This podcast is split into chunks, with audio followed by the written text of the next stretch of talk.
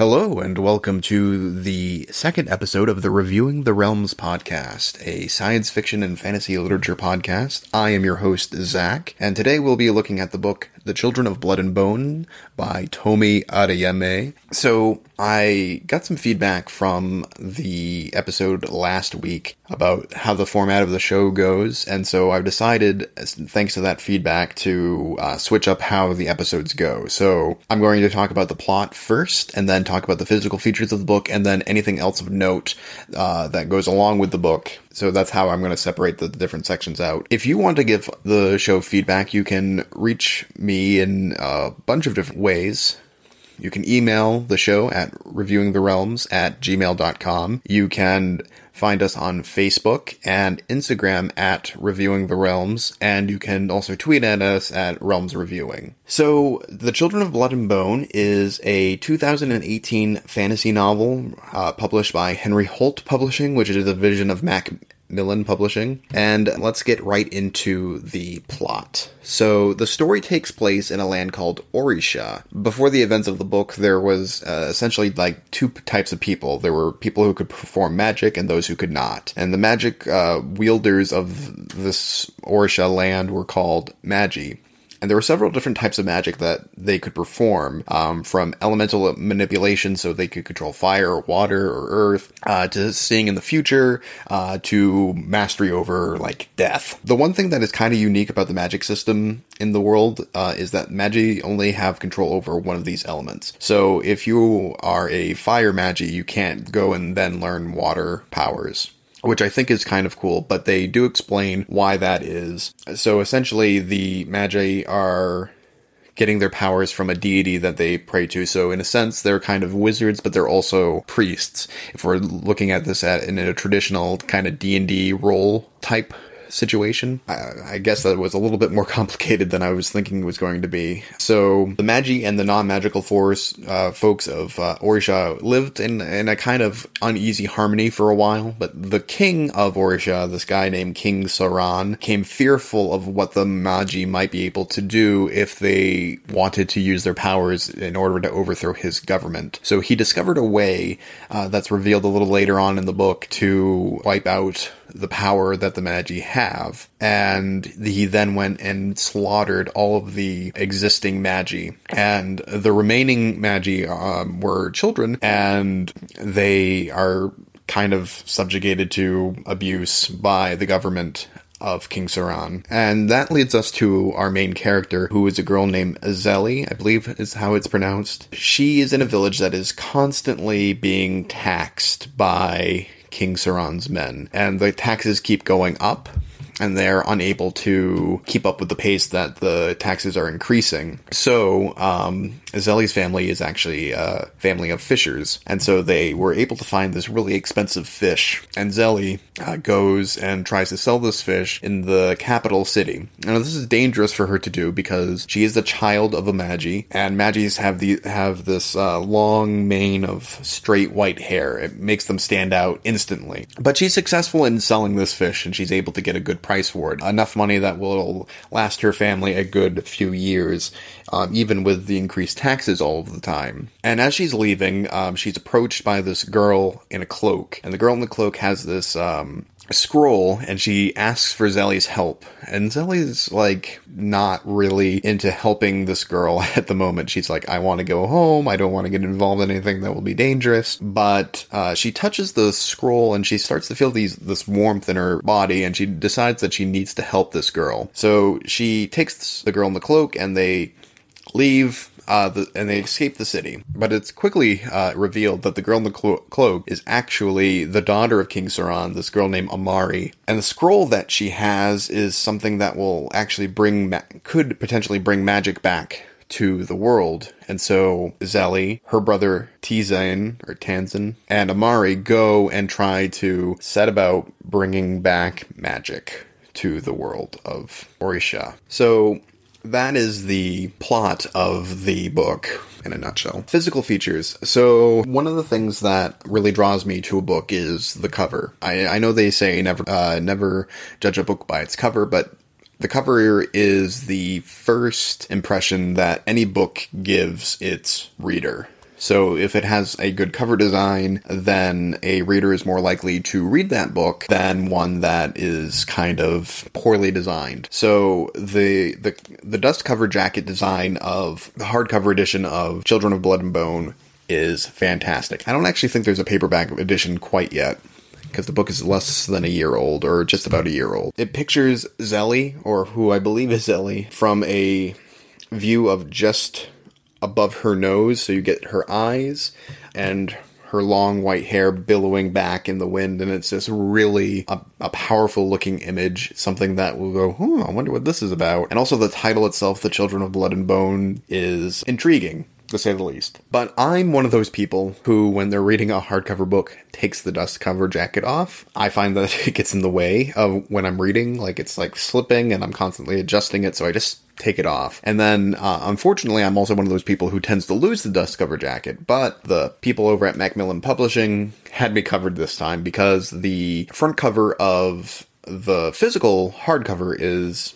beautifully designed as well. There's actually an embossed image in gold of a sword and a gem, kind of like a compass, and it's really elaborate. And then the title itself is embossed in silver beneath it. It just it looks really nice. And then if you put it spine first, there's some filigree above and below the title, so it just it just looks like a really really nice package, uh, all things together. The book is about 530 pages, including author notes and and acknowledgments. And the inside covers also have illustrated maps of the world, which I really enjoy when books give you those maps. Sometimes I would and it depends on where they're placed in the book. So in the case of the in the case of Children of Blood and Bone, it's on the uh, inside cover and the first page before you get to the title page, and then the back cover and the and the sec and basically the last page of the book uh, has uh, the maps on it, and that makes it look really really nice. And I actually found myself using the maps because even though they're either a few hundred pages behind or ahead of where I was at. It was just really simple for me to flip over and look at the maps. Sometimes when they're like in, like they're like a few pages in, I don't necessarily look at the maps, even if I, even if I would find it helpful, because it's just not as easy to flip back and forth between that. The font size is a pretty good size. So it's not like cramped, and 530 pages. It's nice and spaced out. And also, the chapters tend to be less than 20 pages. So that also helps when you want to read and you may have a little bit of a short attention span or something along those lines. 20 pages or less, and then you're on to the next chapter, which I find really, really helpful. Okay, so I said that there was going to be a couple of other factors to talk about in this book, so let's get into the first one. So this book does not have a consistent narrator like a lot of other books. It is told there are three perspectives, POVs, that you get to see. So you get to see Zélie's point of view, you also get to see Amari's point of view, and you also get to see Amari's brother's Prince uh, Einan's point of view as well. And they all have a distinctive voice. That being said, I'm a fan of the Game of Thrones novels, or the Song of Ice and Fire novels, I guess. And so if you've read those novels, you know that these point of views, um, you've you have your favorites, and then you have the ones that you're like, I wish I could skip you, but you probably want to contain a lot of uh, important information, and that's also the case in uh, this book. Zélie is a really, really good main character. She is likable, she is funny, she is strong, she's powerful, she feels all these great emotions, and it kind of stinks that she is kind of often sandwiched between Amari and uh, Einan's chapters because they're both kind of wet blankets. Um, Amari is a spoiled, pampered princess, and she's trying to do good by the people who live in her country, but at the same point, she often does doesn't participate a lot in the action, and Einan is goes from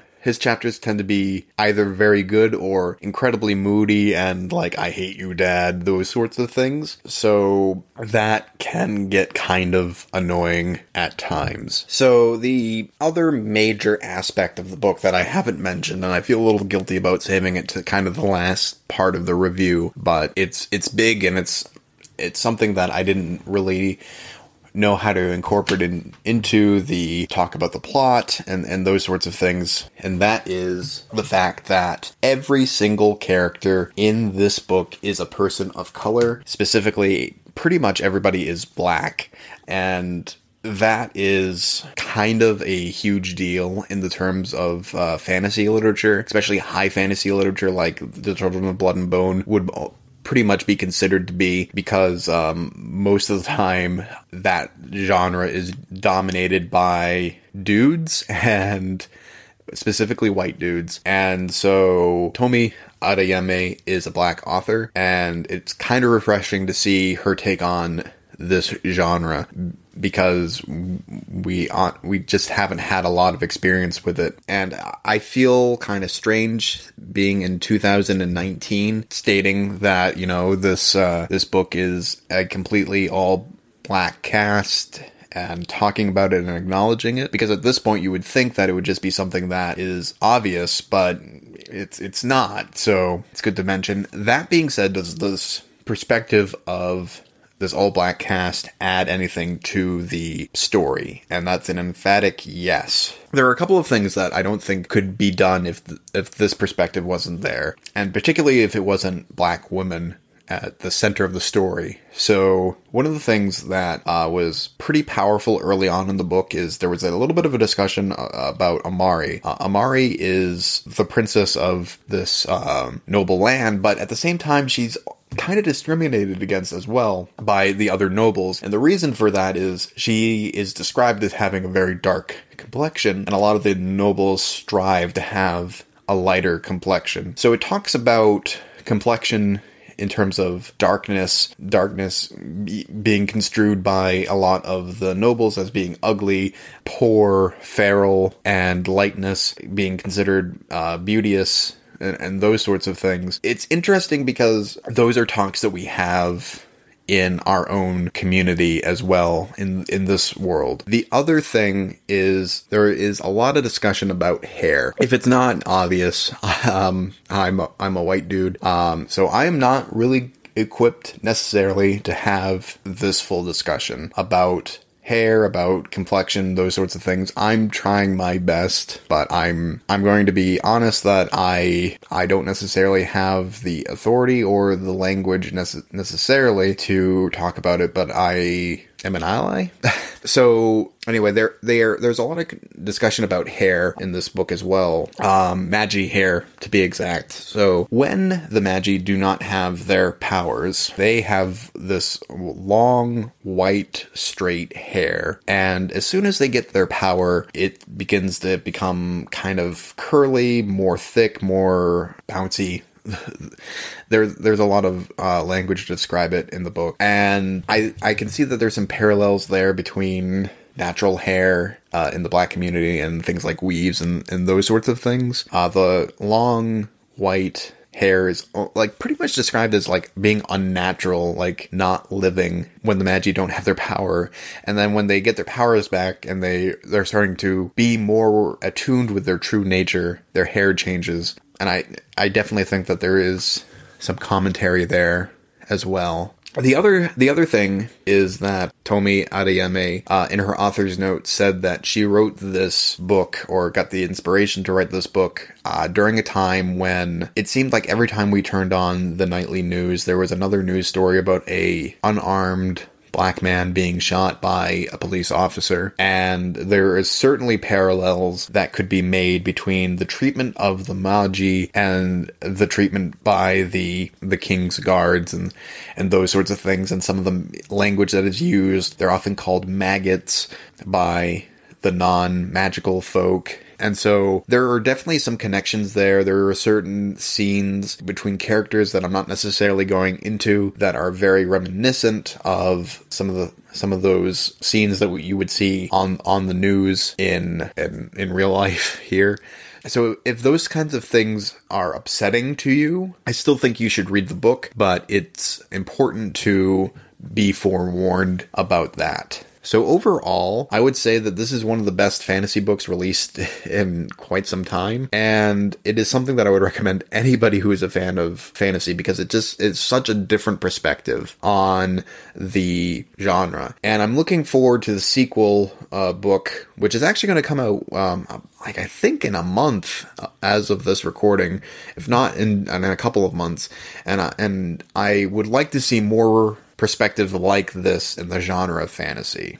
So, uh, that is the podcast for this week. Like I said, you can reach us at reviewingtherealms at gmail.com tweet at us at Realms Reviewing or uh, follow the Instagram or Facebook page. Uh, those would both be under uh, Reviewing the Realms. If you follow the Instagram page, you will see pictures of books that are either going to be the next episode or something that will be in the future. And the Facebook page will just give you some updates on the show as as they happen. There's also a website through WordPress, reviewing the realms blog i believe and that will be a home for all of the reviews as they come out but we are available now on itunes google play uh, spotify castbox all of these different podcast applications i've tried to be as proactive about adding uh, them to different podcast aggregators as possible